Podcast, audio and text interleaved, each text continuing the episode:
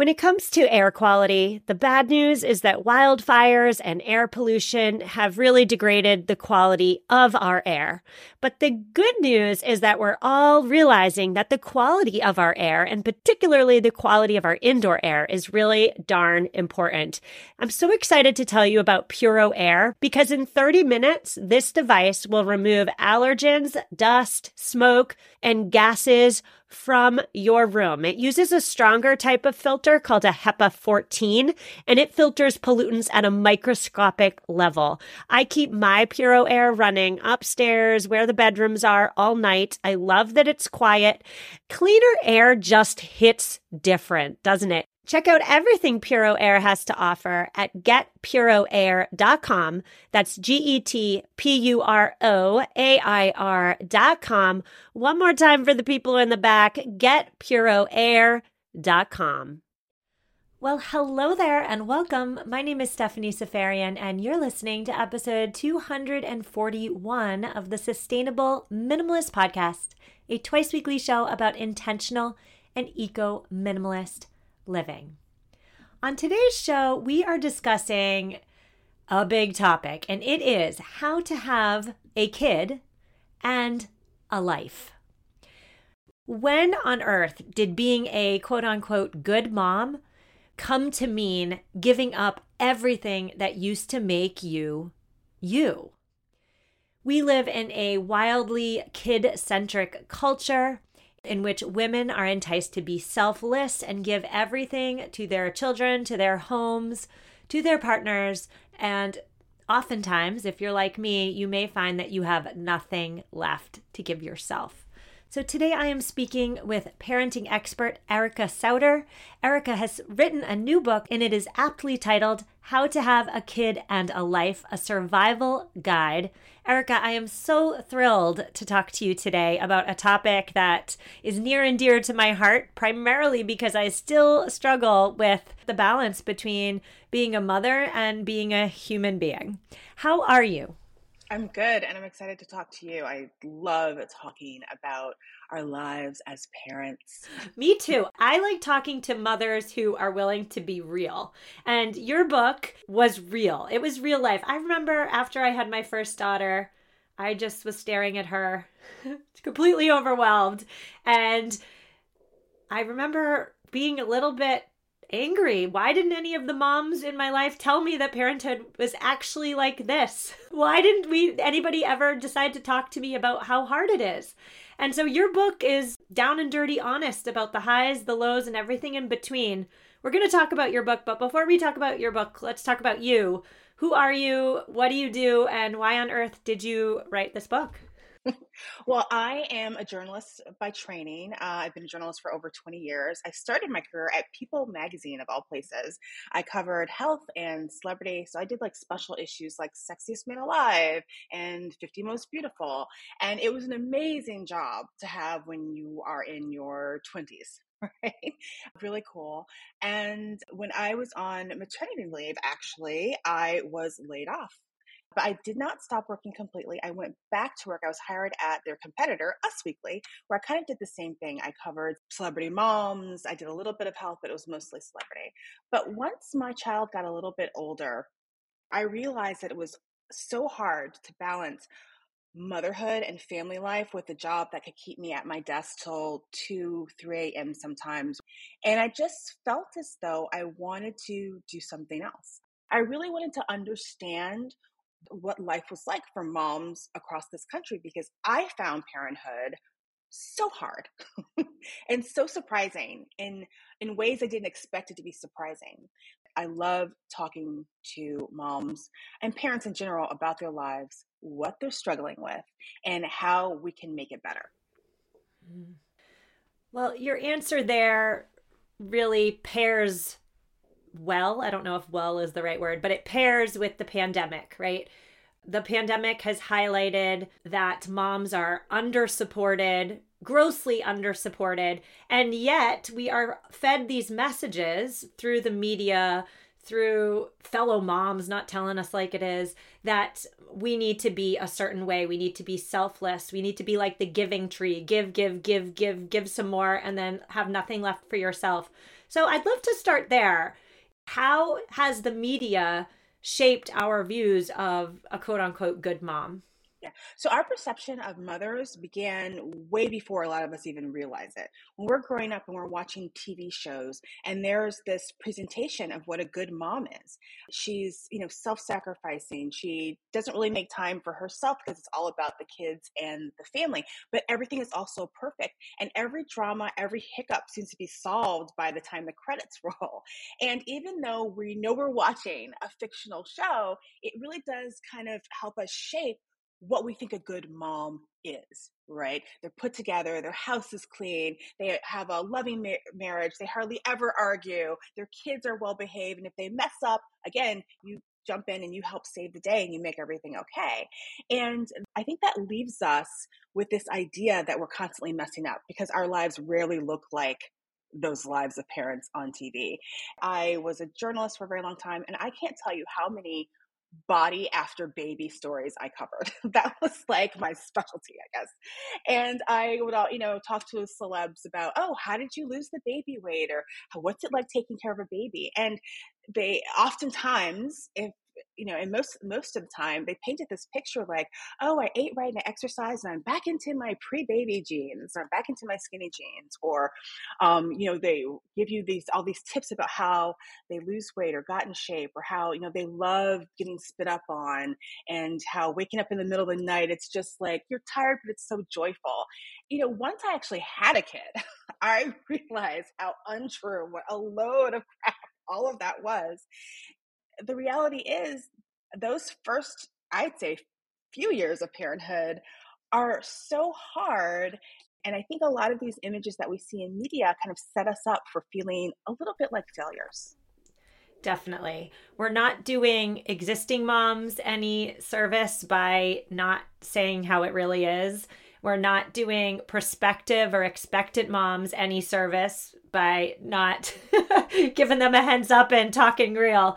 You argue that we need to talk about motherhood differently. How should we be speaking and talking and teaching all things motherhood?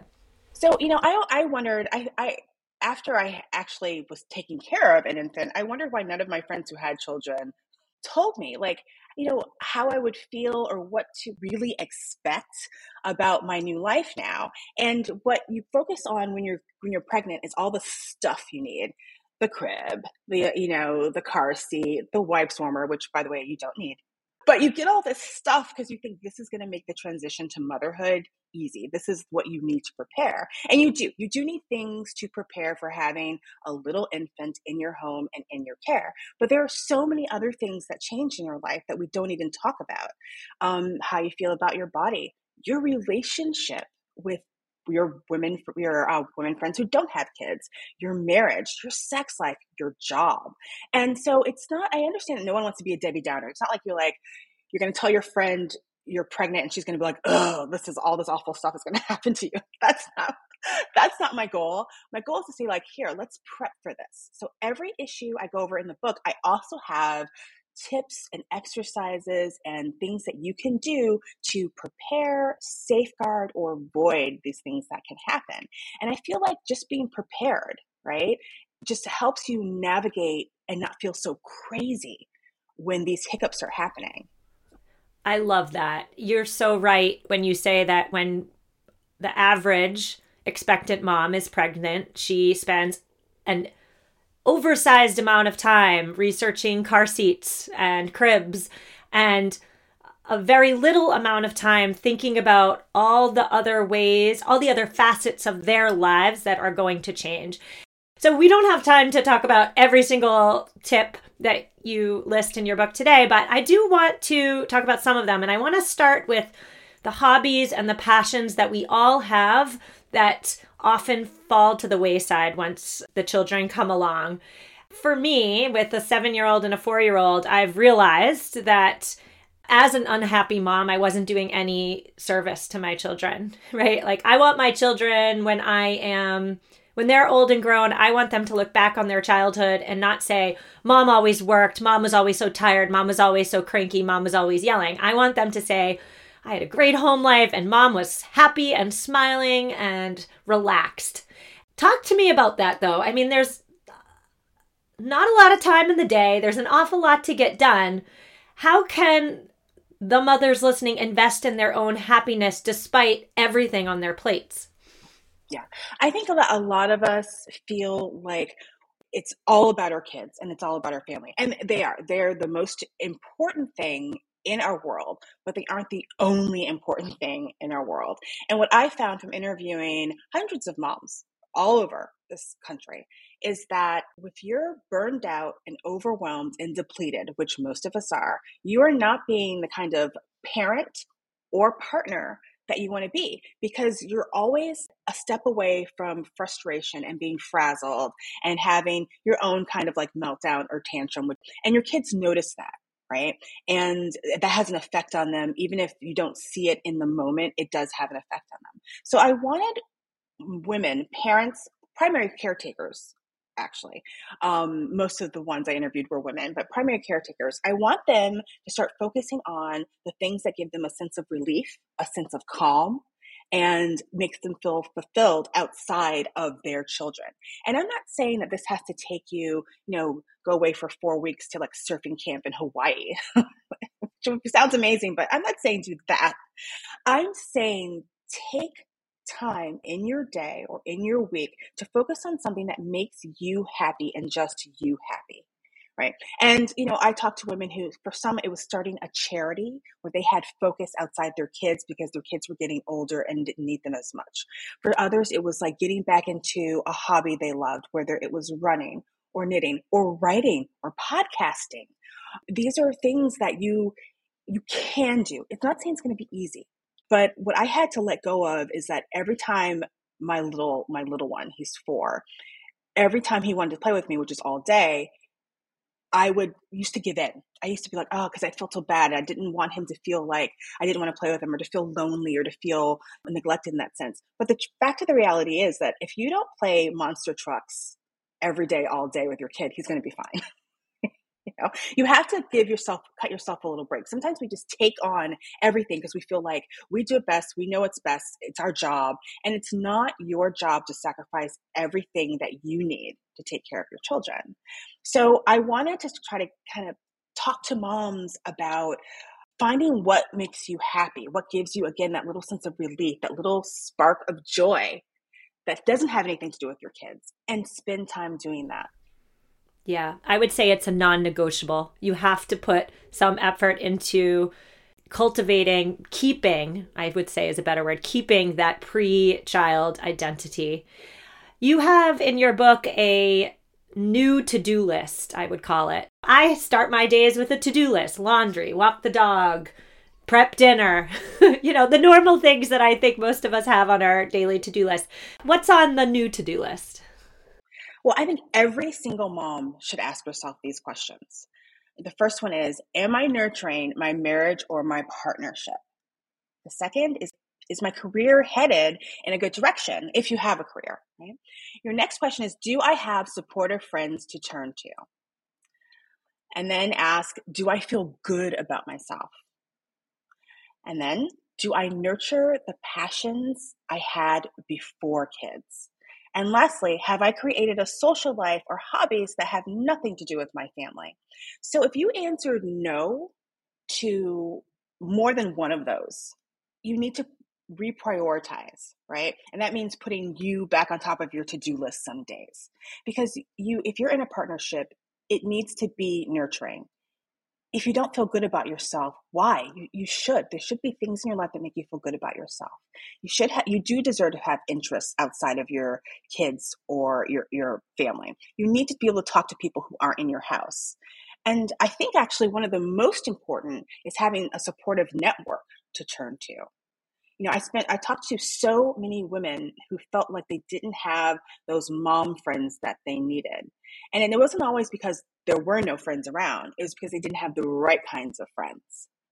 And there are three things that are incredibly important when you're t- when you're building friendships or you're looking for friends, and that's positivity. Do when you're around these people, do you feel positive? Do you feel enriched? Do you feel happy? Do you just feel happy? And is consistency can you rely on them? Are there times where you can connect, even if it's via text or video call or FaceTime or emails? Like, are you communicating and connecting and sharing? And then the last one, which I think is the most important, is that do you feel comfortable being vulnerable? Around these people. Because you don't just want people to like want to celebrate and party with you during the good times. You want to be able to turn to people when you're having a down day or having a tough time or need to get through something. And people who care who are going to listen offer feedback if you want it. So all of those things come into play when you're looking for real solid friendships.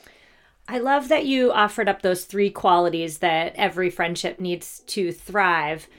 Do you have any words of advice for the parents listening who first of all, don't particularly like to socialize with strangers and know that that's not me, by the way, but I'm assuming, I'm guessing that there are people in the world who don't have the time, effort, or energy. Putting themselves out there, so to speak, sounds like the most miserable experience in the world. Is finding friends, finding new friends, making new friends as an adult worth the effort? It is. It, it really is. And you know, I know it's hard. You know, I I compared it in my book to like walking into the junior high the first day of school into the cafeteria and not knowing where to sit it brings all those insecurities percolating back to the surface. I have felt it, and it's it's it is a little bit nerve wracking. But I also know that I needed once I entered this new phase of my life, I needed people who who understood what I was going through. So for a lot of people, it will be finding new mom friends, maybe at the playground at their kids' school, or a parenting group, or online. There are lots of really amazing online um, mom groups. But it could also be reconnecting with someone you knew from your past or someone you grew up with or a family member or a cousin who will you can talk to and have who can be some kind of support. Because what I found is that women wanted someone to not just talk to, but someone who could understand where they were coming from and what they were going through. Hello, sustainable minimalist listeners. Are you committed to living a greener and simpler life? Well, meet Home Threads, your ally in more sustainable and minimalist home decor. As the total destination for decor and furniture, Home Threads helps you define your minimalist lifestyle while respecting the planet. Discover their exclusive Haven collection they use many sustainable materials without compromising on style. And here's the best part. Home Threads always has the best value. It was time. After nine years of living in our home, it was time to replace our outdoor furniture. And my husband and I, we went to Home Threads. We have a Home Threads patio umbrella and a new bench. And oh my goodness, we are so in love. Create a home that reflects your commitment to the environment. Visit homethreads.com slash sustainable and get a code for 15% off your first order. Homethreads.com slash sustainable. Love where you live. So many of us have chaotic closets that are crammed full of clothing items, and yet somehow we still have nothing to wear. Well, upgrading to high quality and affordable pieces from Quince when you need them is a game changer. They offer organic cotton sweaters and washable silk tops. My 100% Mongolian cashmere sweaters are my go to. Not only are they affordable, but the quality is top notch. They wear better than the cashmere sweaters that are double their price. Indulge in affordable luxury. Go to quince.com slash sustainable podcast for free shipping on your order and 365 day returns. Q-U-I-N-C-E dot com slash sustainable podcast to get free shipping and 365 day returns. One more time, quince.com slash sustainable podcast. It's an interesting phenomenon when you're a new mom and you're home with a baby for maternity leave or perhaps forever if you do not work outside of the home. You're with another human all day long and you need alone time, need time to breathe. Yet, also, at least in my case, I also felt profoundly lonely in that first year. Yeah. If you are craving connection and you're lonely, I can guarantee you most people that you're seeing feeling the same way. Everyone is going through this epidemic of loneliness, especially right now. And so you do have to like step out of your comfort zone a little bit and reach out and talk to someone or form a connection or you know text an old friend and be like hey what's going on i just thought we could catch up or you know you, you have to like make those first steps because it does take time it takes time to build trust to make friends to understand someone's ups and downs and where they're coming from it's not like you're going to see someone at the grocery store and be like oh that's my my friend's soulmate well, I'm totally putting you on the spot here, but in your book, you mentioned a specific amount of time that research says you need to put into a friendship.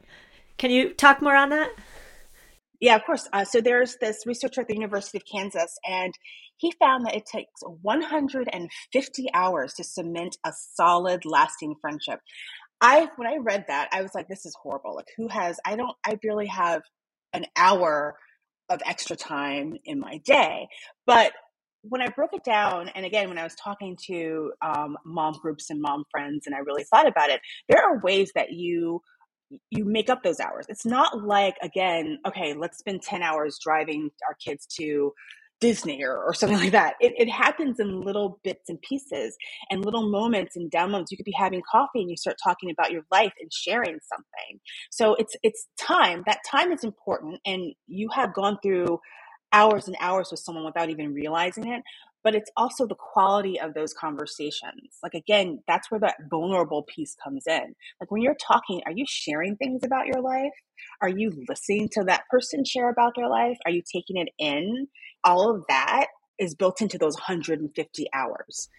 Well, I want to talk to you about your best tips and thoughts for managing our professional lives as well as managing our relationship with our partner. Which one do you want to talk about first? I'll let you choose. Oh, let's do partner. That's a good one. that could be a tricky one. Okay, yes, it can be. It is a tricky one in this household. I want to just set up my question to you by saying that I am in charge of all the invisible work. I'm working on it with my husband. He's probably listening and he's cursing the cursing this podcast right now, but it's true. And because I am the default parent, if you know me in my real life, if anybody in my real life is listening, you know that I bemoan being the default parent, the parent who is always on, really, always on. The invisible work plus the default parenting really leaves me feeling an awful lot of resentment most days. and so then the the problem becomes well, my marriage becomes transactional like I did this, this, and this. You need to do X, Y, and Z to make up for it so that we're balanced and even. So, I guess that's my first question. How can we make our relationships? I'm going to use the word marriage just because I'm married. No, no shade to anybody who's not. But how can we make our relationships, our marriages, less transactional and more acting, living, doing out of a place of love as opposed to um, obligation? Yeah. So I call this like Lamaze for your marriage because I feel like you you and this is you know great if you're just starting out and you have young kids, but this also works if you have older kids. And it's this idea that you have to kind of prep and prepare for how you communicate once you're married and once you have this like partnership. And I think what I found is that most couples never talk about what family life looks like on a day to day. They just kind of, it just starts evolving. And then suddenly you start doing things as like my great grandmother would call there are pink roles and there are blue roles and then the mom just naturally takes on these roles and the dad just naturally takes on these other roles and that's just not the way we live anymore right? Because moms are just as busy and overworked and pulled in every direction and dads are busy and overworked and pulled in every direction. So i feel like there has to be a lot more communication about expectation because that's what this resentment comes from. You're drowning in the sea of these expectations that you have. And then your expectations for the other person aren't necessarily being met. So I really, I really encourage couples to like sit down, not in anger, because this is what happens usually. Like you watch your spouse pass by the garbage can that's full and you and he hasn't taken it out and he passed by it five times in the kitchen. And then suddenly like you freak out. You're like i don't understand. Don't you see the garbage can there? Why can't you take the garbage out? Like you know or um, help with the laundry or help the kids get ready in, in the morning. And i think what we don't we do we vocalize our anger and resentment in that moment which is natural right? So i used to have this issue with my husband because I'd be like sweating bullets getting the kids ready in the morning or we're going on some outing or something on the weekend. And then he's like leisurely putting on his socks and he's sitting and I and I'm thinking I I need another shower because I've been like running around so much. And he's so leisurely. And I would get so angry and I would spend the rest of the day kind of seething and annoyed and really kind of just, you know, just upset with him all day. And I wouldn't vocalize why, right? So what I started doing was when we had something going on, I tell him, this is what we need to get out the door tomorrow. You take Aiden, I'll take Lex. You get him ready, then you pack the snacks, I'll do this. It's kind of like this divide and conquer, but if you keep waiting for your partner to intuit what you want, you're going to keep being resentful. Most people who read my book or read my writing, they're the default parent. This is the person who takes care of all those things that are, you know, it's not just the things that you see. It's not just like making lunches or dinners or driving the kids to school. There's like remembering it's time for the dental checkup. It's remembering that there's a bake sale or to make a costume or to buy this. There are all these things that are running through your mind where you're never, you never have downtime. Well, I say, why not give some of that responsibility to your partner and make it clear that that's the expectation so everyone kind of knows what they're supposed to be doing. And if it doesn't get done, well, then you have a right to get a little, you know, PO'd. so right to like but like ask for the help that you need. And I think that's, that will help, that will go a long way to cutting back on some of the resentment. Mm. I well, should also say here too that my husband and I were stuck, we can still very easily get restuck, but in a pattern of communication where I'm operating from a place of resentment, eh, frustration. And so when I talk to him, it comes off as nagging. And so then he gets defensive, and then everything gets bigger and more emotional. Like, spoiler alert to expecting parents, a lot of times people think that having a child is going to bring the the parents closer together. It's going to bring the family together. That is often not the case. Do you have anything you want to say there? yeah, so I think that people, you know, again, when they're focusing on having a baby, it's all about the baby and they don't break down how this is going to change everything about their lives you know you're not just tired you're you're you're stretched so thin and people don't realize that when you're tired and you feel overworked and you're stressed, it really does affect your, you know, if you want to be intimate or if you're annoyed all the time with your spouse. And I think people are kind of surprised by that because you know, obviously the baby is made with so much love. You're so excited and you're thinking like, oh, this is, you know, I'm more in love with him or I'm more in love with her than ever. And then, you know, they're chewing loudly and you want to like choke them. so um, I think that one of the ways that helps you know mitigate this is i recommend and i have this i have these questions in my book you know sit down together before the baby comes or even if you have young children now and just when it's a calm time and it's a peaceful time and you're not angry at each other for something just sit down each of you gets a pad of paper and then ask ask a question like how do you think a day in our family, a Saturday should go in our family, and you each write it down, and then you kind of share what you wrote. It's really about because a lot of times I notice that couples have completely different perceptions about how family life should go or what family life should be like. And I think like sharing that and understanding that, but it's not just those things. I found that couples argue over things they never even thought they would argue about. So, like, will, will the kids be allowed to have sleepovers? Right? Um, how often will the grandparents visit? All of these things can cause tension because you're not you don't plan for them, you don't think about them, but they are important things to talk about. So I think if you talk about them when in moments of not high frustration and high stress, it could be really helpful. You may not always agree, but at least you know where the other person's coming from. Yeah. There's a lot to be said for just sitting across the table from your partner and having a conversation, like no screens, eye contact. I mean, when you go out to dinner with somebody and you get to reconnect, it's the same thing. Parents might not have the uh, free time to go out to dinner every week. But if you can just put the kids to bed, sit across the table with one another, and find ways to talk and reconnect and look in each other's eyes and talk from a place, a heart first place, as to like a anger or frustration first place. I'm still working on that personally. well, you know, it's interesting because I also found with a lot of um, couples when I interviewed them, there were little moments of intimacy were just gone, right? And by, by intimacy, I mean like kissing in the morning. Some couples even say good morning to each other, you know, or just asking, hey, how's your day? And waiting for an answer, or just touching, like, or holding hands, or smiling, or like you said, looking in your eye and like talking to someone, looking in their eyes and talking to them. All those like little forms of intimacy help someone feel seen and loved and cared for. And I think that sometimes we're so busy, we just don't do them, or we're so annoyed or tired, we just don't do them. But you have to make a concerted effort. Like I also write in the book that there are times where it's okay that your relationship comes first. Of course, you have to make sure your kids have everything they need. But if you need to work on your partnership or your marriage, that's incredibly important because that also benefits your children if you have a, a solid supportive relationship with your mm. partner we've all we all know you know let's say you've been asked how's your day we all know what it feels like when somebody's truly listening to our answer versus just going through the motions and asking it so maybe step one is just slowing down those little moments during the day for greater intimacy I want to wrap up this conversation by talking about work.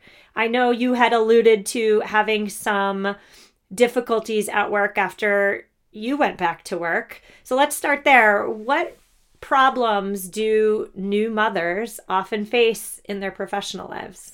I think what people don't realize is that when they come back to work, they may face a different perception of what they are as are like as workers or their work product.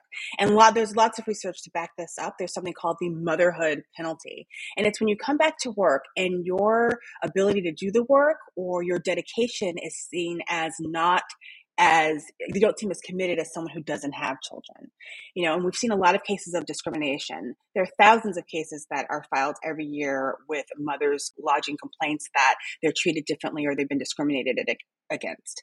And so i think that's really surprising and shocking because you're at really uh, the most vulnerable stage in your life personally and you come back to work and you could you may face this kind of problem. And it's horrifying right? Because like we should live in a place that respects and lauds and supports mothers, not a place where they feel like they are penalized for having another thing to focus on in their lives. But that does happen a lot.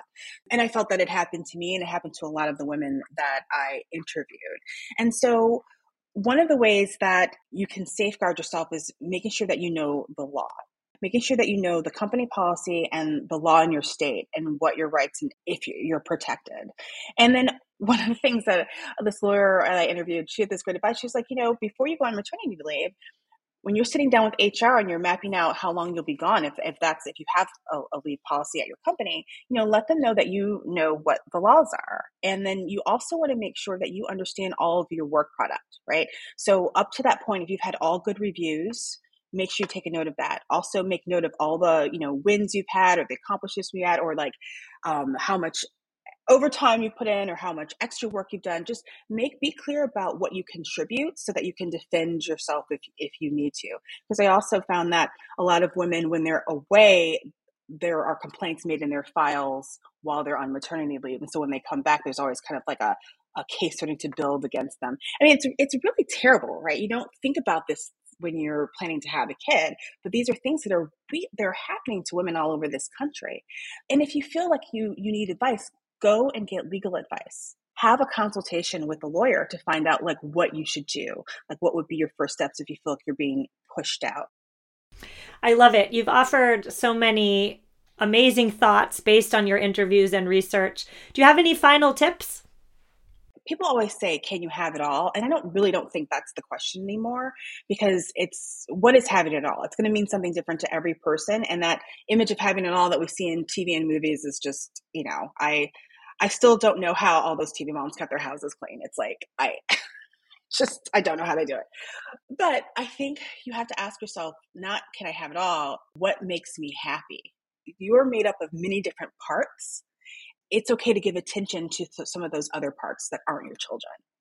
Your happiness matters and it it greatly impacts your family. Actually, there's this amazing study that showed that a mother's happiness was a greater determinant of a child's social emotional growth and their ability to communicate and be happy people than anything else. So your happiness matters, moms, and I just really want you to focus on it because it's going to do you a world of good as well as your entire family. Well, if that isn't motivation to be a little bit less selfless and a bit more selfish, I don't know what is. Erica, tell my listeners where you can be found online, where your book can be found. Give us all the details. So I'm constantly writing for parenting sites, parents.com, The Bump, uh, mom.com, Cafe Mom. So you can read my writing there, but you can also find me on Instagram at, at Erica Souter. Well, Erica, thank you so much for this conversation. I enjoyed every single second of it. Thank you so much. Thank you. Listeners, that's a wrap. I have linked to everything you need to know from today's episode in the show notes at mamaminimalist.com forward slash 241. Take care.